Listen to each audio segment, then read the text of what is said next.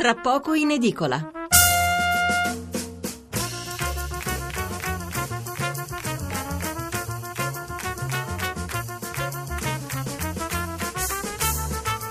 Buonasera da Stefano Mensurati e benvenuti all'ascolto di Tra poco in edicola, la rassegna stampa notturna di Radio 1. 800 055 101 il numero verde per intervenire in diretta, 335 699 2949 il numero per mandarci un sms. È sempre Virginia Raggi a dominare le aperture dei giornali, anche di quelli di giovedì 9 febbraio. In primo piano la bufera sulle dichiarazioni dell'assessore Berdini, smentite dal diretto interessato ma poi confermate dal giornalista che le ha raccolte, dichiarazioni di fuoco sulla giunta e sul sindaco. Le dimissioni dell'assessore sono state respinte, ma la situazione per la, per la Raggi è sempre più complicata. Per il resto, titoli sulla politica, sulla richiesta di rinvio a giudizio dei vertici dell'ENI, sull'economia e naturalmente sul Festival di Sanremo. Allora, stasera non parleremo direttamente delle vicende del Campidoglio, se non come spunto per affrontare un discorso molto più interessante, secondo me, delle polizze della Raggi o degli assessori che parlano a ruota libera e poi gridano al complotto. L'argomento che voglio affrontare, sul quale vorrei sentire il vostro parere, è quello del rapporto fra stampa e politica.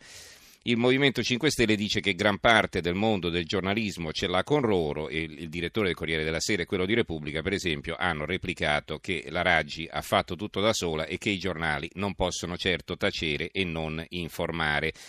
Ecco, Luigi Di Maio, il vicepresidente della Camera, ha invece scritto una lettera all'ordine dei giornalisti elencando nomi e cognomi di chi dice o direbbe falsità su di loro e la replica è che queste non sono critiche alla stampa ma vere e proprie liste di proscrizione. Insomma, una guerra che, a dire la verità, si era già vista in passato, se ricordate i tempi di Craxi e di Mani Pulite, o più avanti nel tempo l'accanimento contro Berlusconi. E il sospetto che certi giornali in qualche modo lavorino per dimostrare o quantomeno per ripetere in continuazione i loro preconcetti è forte.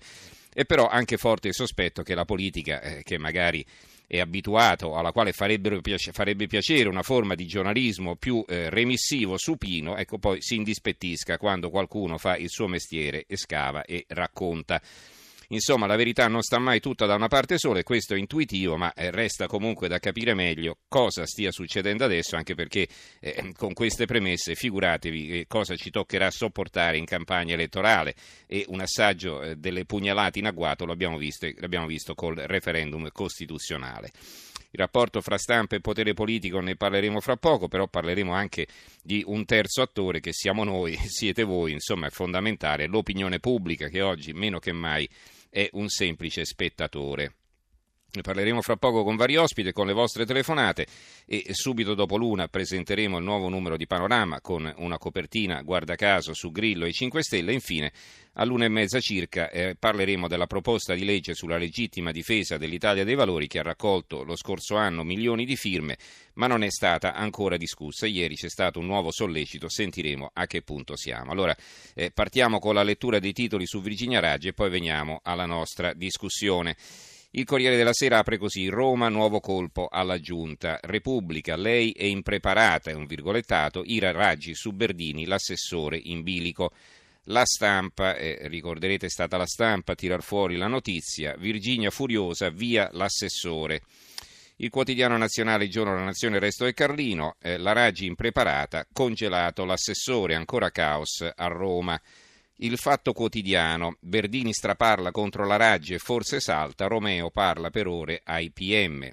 Qui ci sono eh, vari commenti, uno di Antonio Padellaro, l'ex direttore, quel sottile masochismo di Luigi Di Maio, ma c'è solo il titolo in prima, come c'è solo il titolo di un altro pezzo di Vittorio Emiliani, numeri e fatti della guerra per lo stadio, quindi qui si parla della costruzione dello stadio a Roma. Ecco, tornando sulla vicenda di Virginia Raggi e dell'assessore, Le Vergini violate è il titolo del fondo di Marco Travaglio.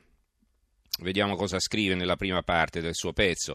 I politici non dovrebbero mai parlare dei giornalisti perché nelle democrazie sono i giornalisti che parlano dei politici.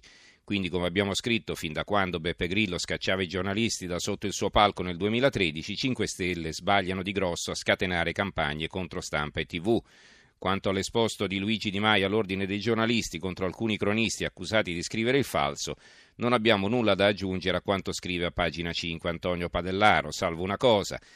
È bizzarro che un esponente dei 5 Stelle si rivolga a un ordine professionale che il suo movimento chiede dal 2008 di abolire il che non vuol dire che le migliaia di articoli di questi mesi sulla giunta Raggi e dintorni siano purissima acqua di fonte.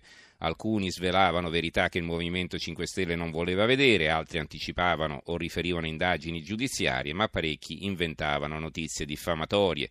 Per quest'ultime, più che gli esposti a un ente inutile come l'ordine, ogni cittadino, politici compresi, ha due armi di difesa più che legittime la querela per diffamazione e la causa civile per danni. Quando un politico molto noto, con un largo seguito popolare, poco importa se di maggioranza o di opposizione, addita al pubblico ludibrio un giornalista con nome e cognome, mette a repentaglio la sua sicurezza.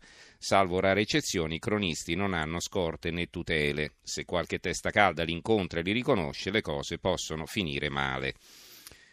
L'unità L'approccio dell'unità, è, potete immaginare, è chiaramente differente. La Corte dei Miracoli a 5 Stelle è il titolo di apertura, tutta pagina, giunta Raggi in decomposizione tra inchiesta e gaffe, l'assessore, lei circondata da una banda, per non pagare dazio elettorale Grillo lancia la campagna contro la libertà di informazione. Il fondo è di Francesco Cundari, lo sberleffo intimidatorio, e scrive eh, qui l'editorialista, due giorni fa il direttore del Corriere della Sera Luciano Fontana firmava un lungo articolo per rispondere punto su punto alle accuse rivolte al giornale dal blog di Beppe Grillo. Ieri il direttore di Repubblica Mario Calabresi scriveva un editoriale non meno impegnativo in polemica con l'iniziativa di Luigi Di Maio che ha inviato all'ordine dei giornalisti un'inquietante lista di cronisti sgraditi.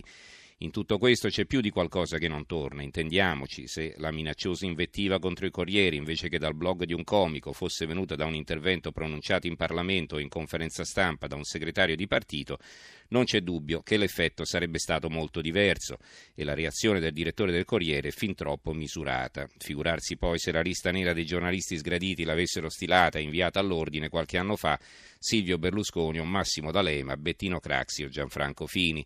In tal caso si può scommettere che l'editoriale di Calabresi sarebbe stato declamato dal palco di Piazza San Giovanni al termine di una manifestazione cui avrebbero preso parte migliaia di persone insieme con sindacati, associazioni e movimenti di ogni ordine e grado. Ma era un'iniziativa di Luigi Di Maio e così l'editoriale di Repubblica rischia di apparire persino eccessivo, proprio come la polemica del direttore del Corriere della Sera con il blog di Beppe Grillo. Solo a dirlo scappa da ridere. Ed è un errore perché non c'è niente da ridere, la capacità di giocare sul confine fra satira e politica, simpatica ragazzata e strategia intimidatoria, rappresenta una delle armi più insidiose del Movimento 5 Stelle. Un equivoco che è parte essenziale della natura e del successo di un movimento nato non per niente dagli spettacoli teatrali di un comico in cui è difficilissimo, quando non impossibile, orientarsi tra comizi a pagamento e spettacoli elettorali, iniziative culturali e iniziative di propaganda. L'opinione. La giunta Raggi sempre più lacerata, non bastano gli avvisi di garanzia raffica a rendere difficili le giornate della sindaca di Roma, adesso ci si mette anche la polemica con l'assessore Berdini con sullo sfondo il contrasto sullo stadio della Roma.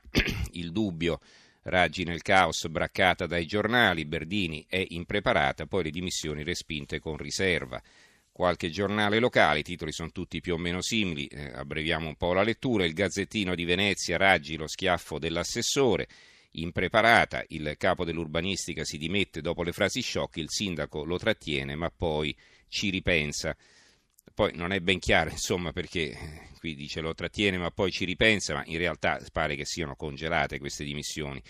Allora, una al giorno ma non c'è nulla da ridere, il fondo di Massimo Martinelli eh, che scrive è di Roma e che parliamo del suo governo, dell'impossibilità ormai cronica della giunta Raggi di occuparsi dei problemi capitali, anche in riferimento ai caratteri cubitali con cui questi ormai sono impressi nella memoria e nella coscienza dei romani, presa com'è dalla straordinaria amministrazione del risolvere ordinarie beghe che per imperizia hanno assunto proporzioni fuori del, dal comune proprio come le emergenze man mano gigantite su cui eh, pattiniamo in attesa di soluzioni che non arrivano.